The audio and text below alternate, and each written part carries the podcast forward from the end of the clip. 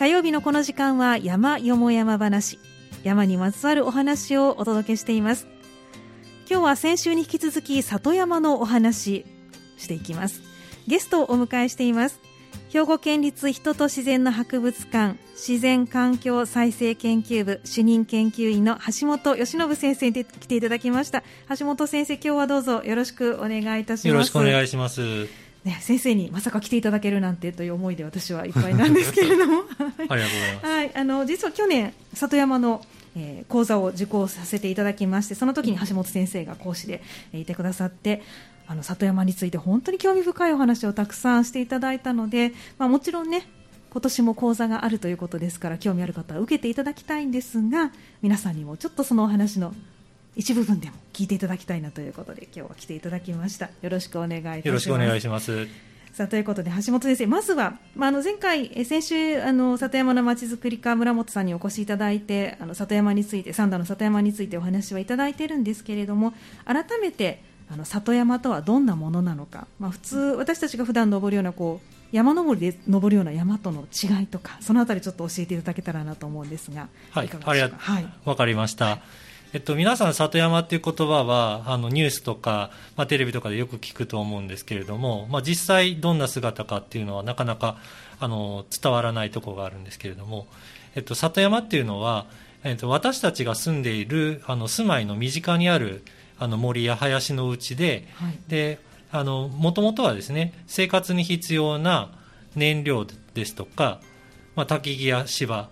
またその肥料になる落ち葉を取ったり、まあ、山菜やキノコといった食料などをですね取る、まあ、生活に必要な財をあの採集するために管理されてきたあの森のことを指しています。はい、はい、今でも割とあの山菜取りに行かれる方はね多くいらっしゃいますけれども、はい、燃料を取りに行くということはもう今ないですもんね。そうですね。うん、今はね、パスカル・サンダーさんとかで、はい、あの、薪を売ってますけれども、えー、まあそうやって、あの、細々と、あの、売られていたりとか、するものを、まあ今、薪ストーブなど、あの、流行ってきてますので、えー、まあそういうの活用してるんですけど、全体の量としては非常に少なくなってます。はい。はい。まあ、かつて日本の、まあ、原風景のような、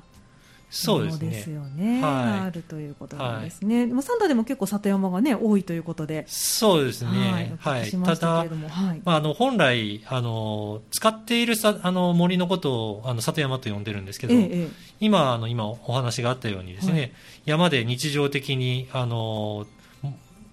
木を切ったりするような生活様式っていうのは失われてしまっていますので、はい、まあ、利用が続いている里山っていうものはほとんどそうなくって、はい、まあ、厳密にはですね、まあ、里山放置林っていうような状態のものが、まあ、私たちの目にする森、うん、あの大半の,、はい、里山森になっています。なるほど、そうなんですね。まあそういった里山放置林と今先生おっしゃってましたけど、そういったところもちょっと山登りする人はね歩いたりなんかすることもあるんですが、おっしゃったように確かにちょっと整備がされていなかったりとか、歩きづらかったりとかいうようなことが結構ありますよね。はい、そうですね。まああの。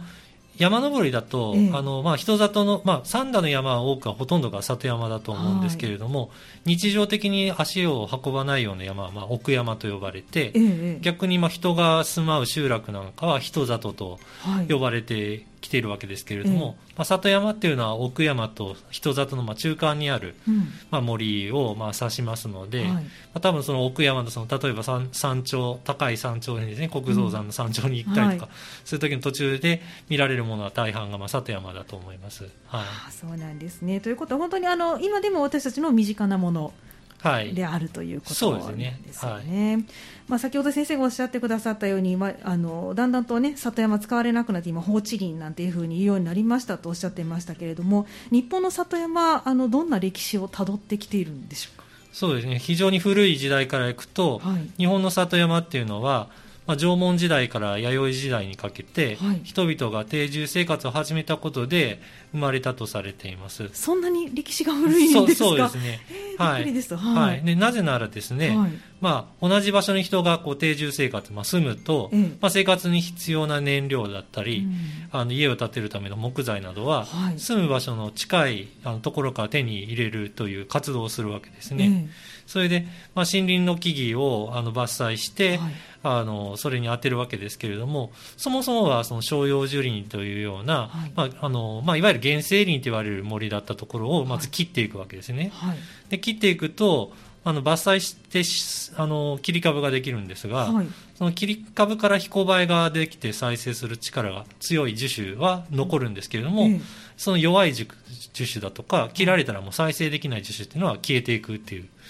結果的にその里山の中にはですねあの再生力の強い、あの木だけが残っていった、うん、でそれが今の里山のその原型になってきてるっていうことなんです。ああそうなんですね、そんな歴史が古いもので。はい、でこれが、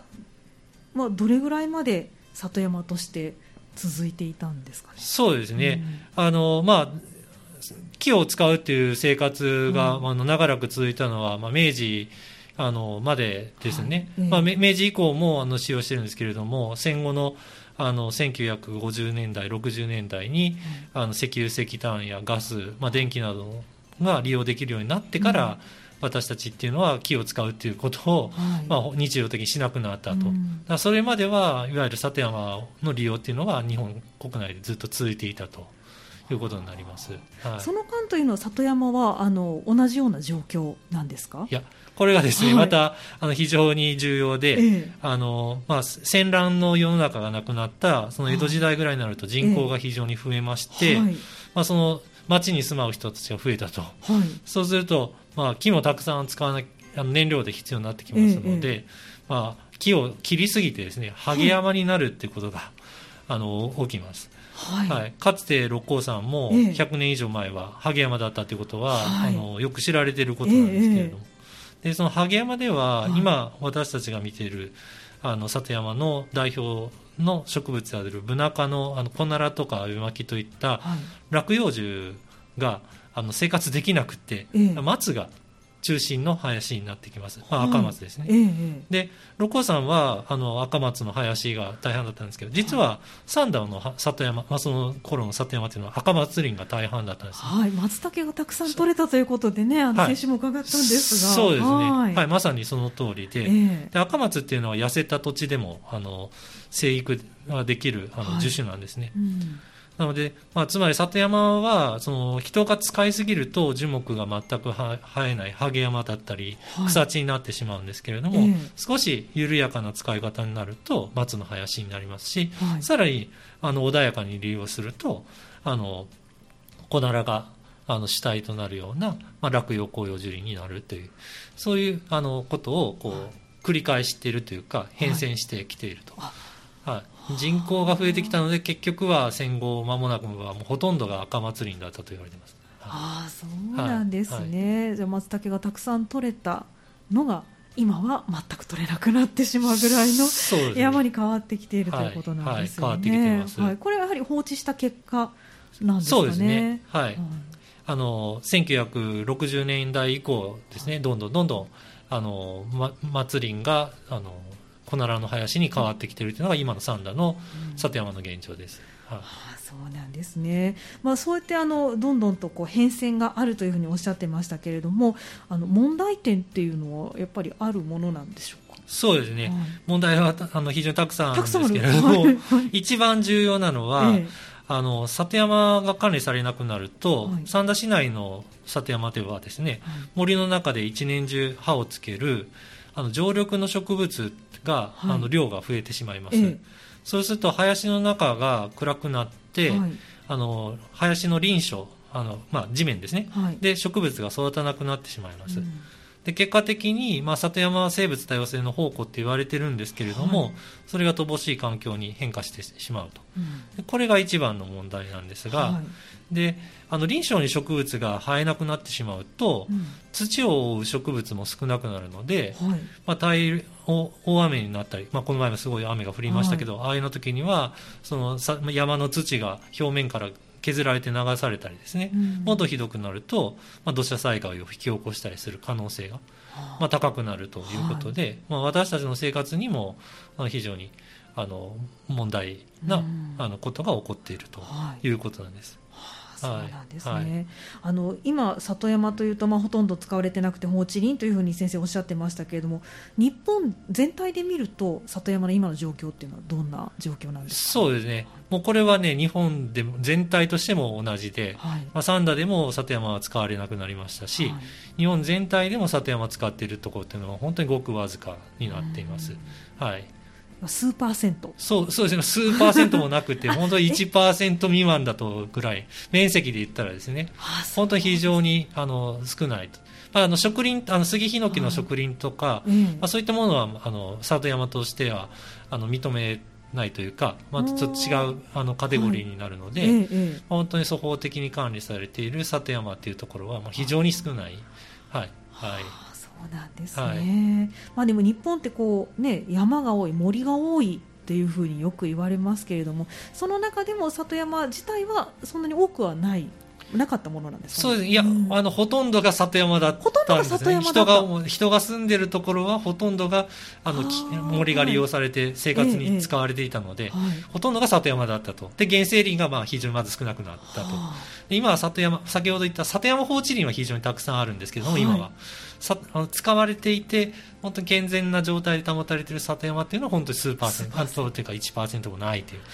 そういうような状況ですね。はい、そうなんですね。はい、今先生がそれによってまあ問題が数多くありますとおっしゃってくださったんですけれども、ちょっと後半はその問題点について詳しく伺っていきたいと思います。後半もどうぞよろしくお願いします。よろしくお願いします。今日の山よも山話は兵庫県立人と自然の博物館自然環境再生研究部主任研究員の橋本義信先生をお迎えして里山のお話をいただいています先生後半もどうぞよろしくお願いいたします。よろしくお願いします。さあ先ほど前半であの里山が放置されていくとさまざまな問題点がありますというお話がありました。でその中であの生物多様性が失われていくというような言葉もあったんですけれどもあの里山がもうこのまま今ね1%も活用されてないぐらいですとおっしゃってましたけどこのままなくなってしまうと一体どうなってしまうんでしょうか？はい。あのまあ、まずですね、はい、里山と生物多様性という話が出たんですけれども、はい、今、里山というのは生物多様性の宝庫と言われている理由は何なのかということなんですが、えあの人が定期的に管理することで、はい、里山の中にですねあの、まあ、木が、まあ、あの密な状態から粗な状態になりますので、はい、日が日の光が先あの差し込みやすくなって、はい、まあ、明るい環境になってきます、うんうん、で明るい環境が維持されるとあの林内でさまざまな植物が生育できるようになりまして、はい。まあ、いろんな種類の植物が生育しているのでそれらを餌とする昆虫ですとか、うん、草食動物が増えて、はい、でさらにそれを食べる肉食の中型大型の動物が増えていくと、うん、で結果的に、まあ、適度な管理がされた里山っていうのは生き物の種類が豊かな環境、まあ、つまり生物多様性の高い環境になるっていう、まあ、そういう仕組みがあるんですね、はい。まあ、はい、あのよくこう食物連鎖なんかのピラミッドがありますけれどもそ、ねの底辺が広がることによってだんだんといろんな生き物が増えていくということになる、はい、そうですね。いうことなんですね、管理は、その底辺を豊かにする、取りあの活動の一つになっていくということなんです。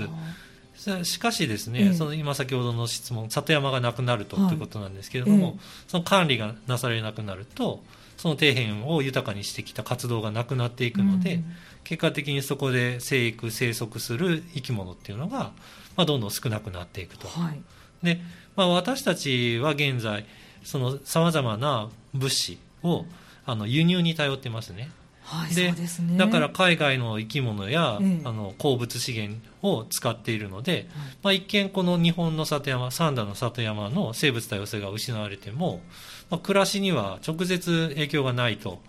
思われるかもしれません、うんはい、しかしですねあの里山の生物多様性から私たちっていうのは間接的にですねさまざまな恵みを受けています、例えばですね三田市は非常に農業が盛んな市ですけれどもそのさまざまな農作物がこう実るそのくだあのトマトが実るとかですね、うんうん、あのいちごが実るという時には花粉を運んでくれる昆虫がまあ、欠かせないわけですね、はい。ええ、またバランスが取れた生態系では、はい、特定の生き物が大量に発生するっていう、まあ、イレギュラーな状況が、うん、まあ、少なくなりますので、まあ、害虫の問題とかが起きにくいっていうような、まあ、環境とも言えるわけですね、まあ、そういったものがちゃんとあの里山があの健全な状態で保たれていれば、うん、あの私たちは困ることはないんですけれども、はい、もしかするとそういったものが起きるかもしれません。はあそうなんですね、はい、なんかこう農業と里山ともうちょっとこう切り離して考えていましたけれどもそうではないということなんですね。はい、またあの土砂災害の問題も発生します、最初おっしゃってました、はい、そうですねで植物が建物植物が減ることで、まあ、災害が引き起こされる可能性も高くなるかもしれません、うん、はい、はい、であと、まあ、これはあの何よりもですねあの自然っていうのは私たちを楽しませてくれるさまざまな刺激をですね、うん、あの与えてくれます、はい、でその中には芸術を生み出す美しいものがあったりですとか、はい私たちの生活を豊かにする新しいテクノロジーのヒントになるものがあったりするわけですね、うんはい、まあ、そういったものがあの生活の中から消えていくっていうことで、まあ、私たちのその新しい発想の源っていうのが、まあ、消えていくっていうことですね、うん、これもその直接的に困るのかと言われると分かりませんけれども、社会全体で見るで見れば確実にですねその恵みを得られる機会っていうのが減っていくっていうことなんですね。はい、これをどう考えるかまあ、これが一番あの里山が消えていく、まあ、これは里山に限らず、その私たちの身の回りの自然環境が消えていくということにあの直結する、あの非常になんていうんですかねマイナスな影響になるんじゃないかなと、でそれでまあ多くの研究者だったり、その保全活動をしている人たちが、まあ、警鐘を鳴らしているということなんです。はい、なる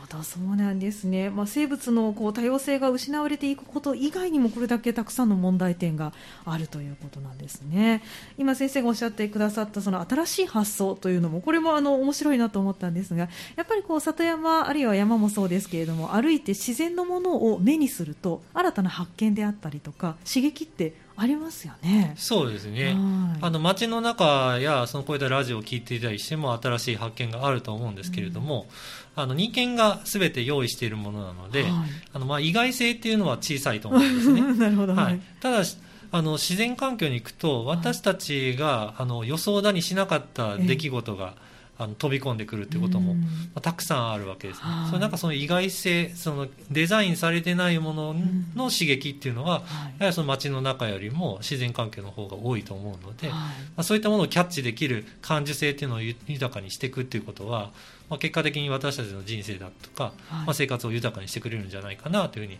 思って、まあ、博物館のそのセミナーとかの、ね、活動っていうのもその一つなのかなと思ってます。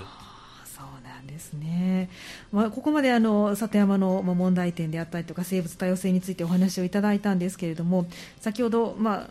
1%も里山が活用されてないという話がありました。実際にじゃその1%ないぐらいの中で成功している、保全に成功している里山っていうのは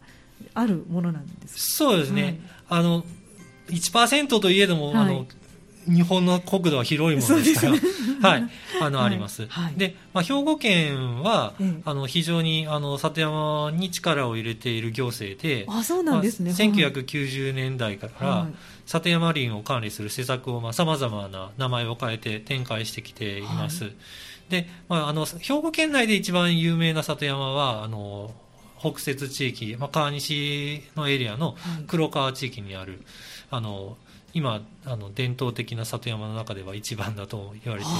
はい、炭焼きあの高級用茶道炭のはい、あの炭焼きも行われている地域があるんですけれども、あのそれは伝統的な里山の管理として成功しているエリアです、はい、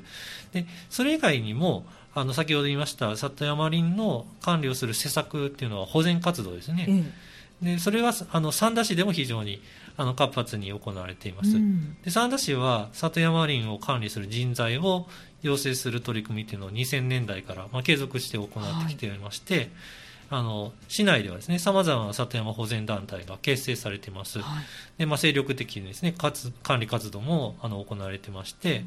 うん、例えばあの有馬富士公園ですとか、はい、まあ、中央公園、まあ、高平地区の七松の森だとか、うんあの堺の里山ですとか、はい、欅台の緑地だとか。欅台の緑地、はいはい。まあ、あの周辺の緑地ですね、うん、はい、やられてたりとか、はい、あとフラワータウンの狭間が丘にあるブーブーの森などが、はい、あのあります。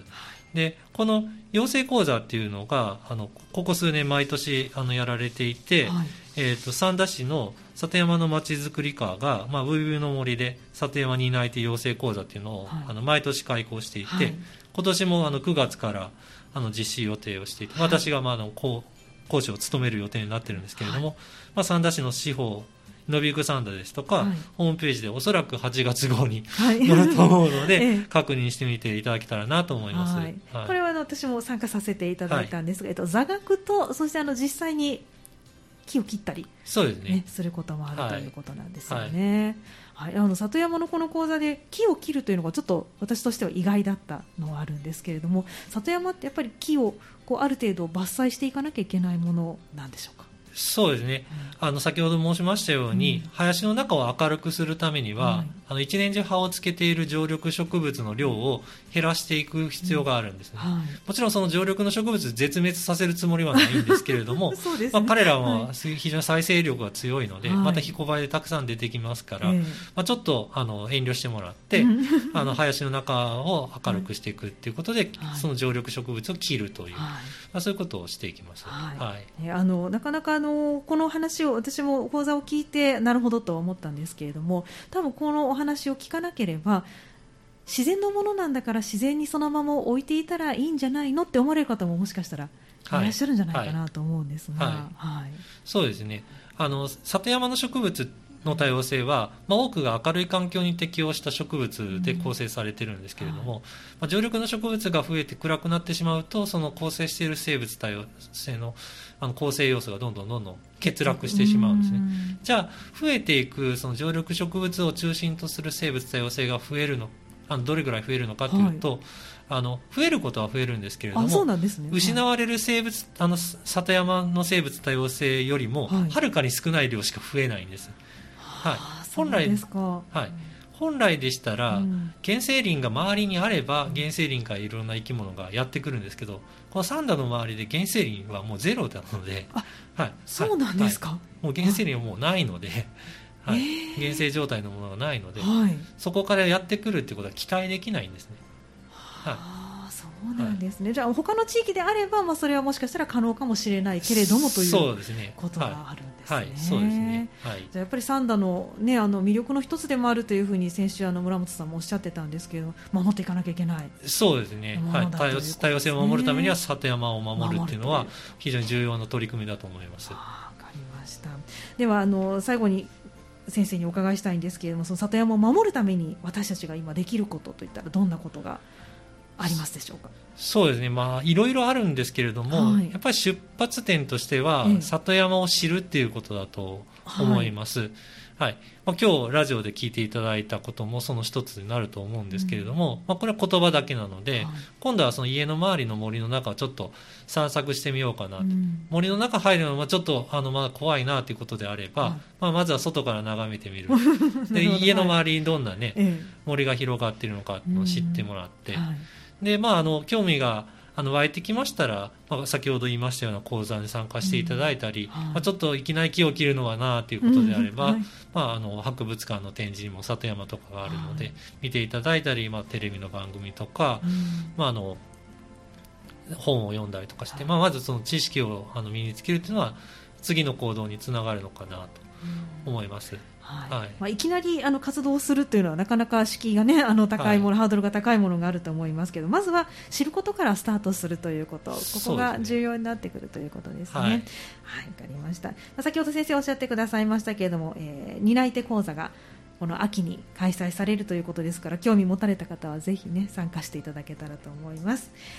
ということで今日の山よも山話は兵庫県立人と自然の博物館自然環境再生研究部主任研究員の橋本由伸先生をお迎えして里山についてお話しいただきました。橋本先生今日どうもありがとうございました。どうもありがとうございました。以上山よも山話のコーナーでした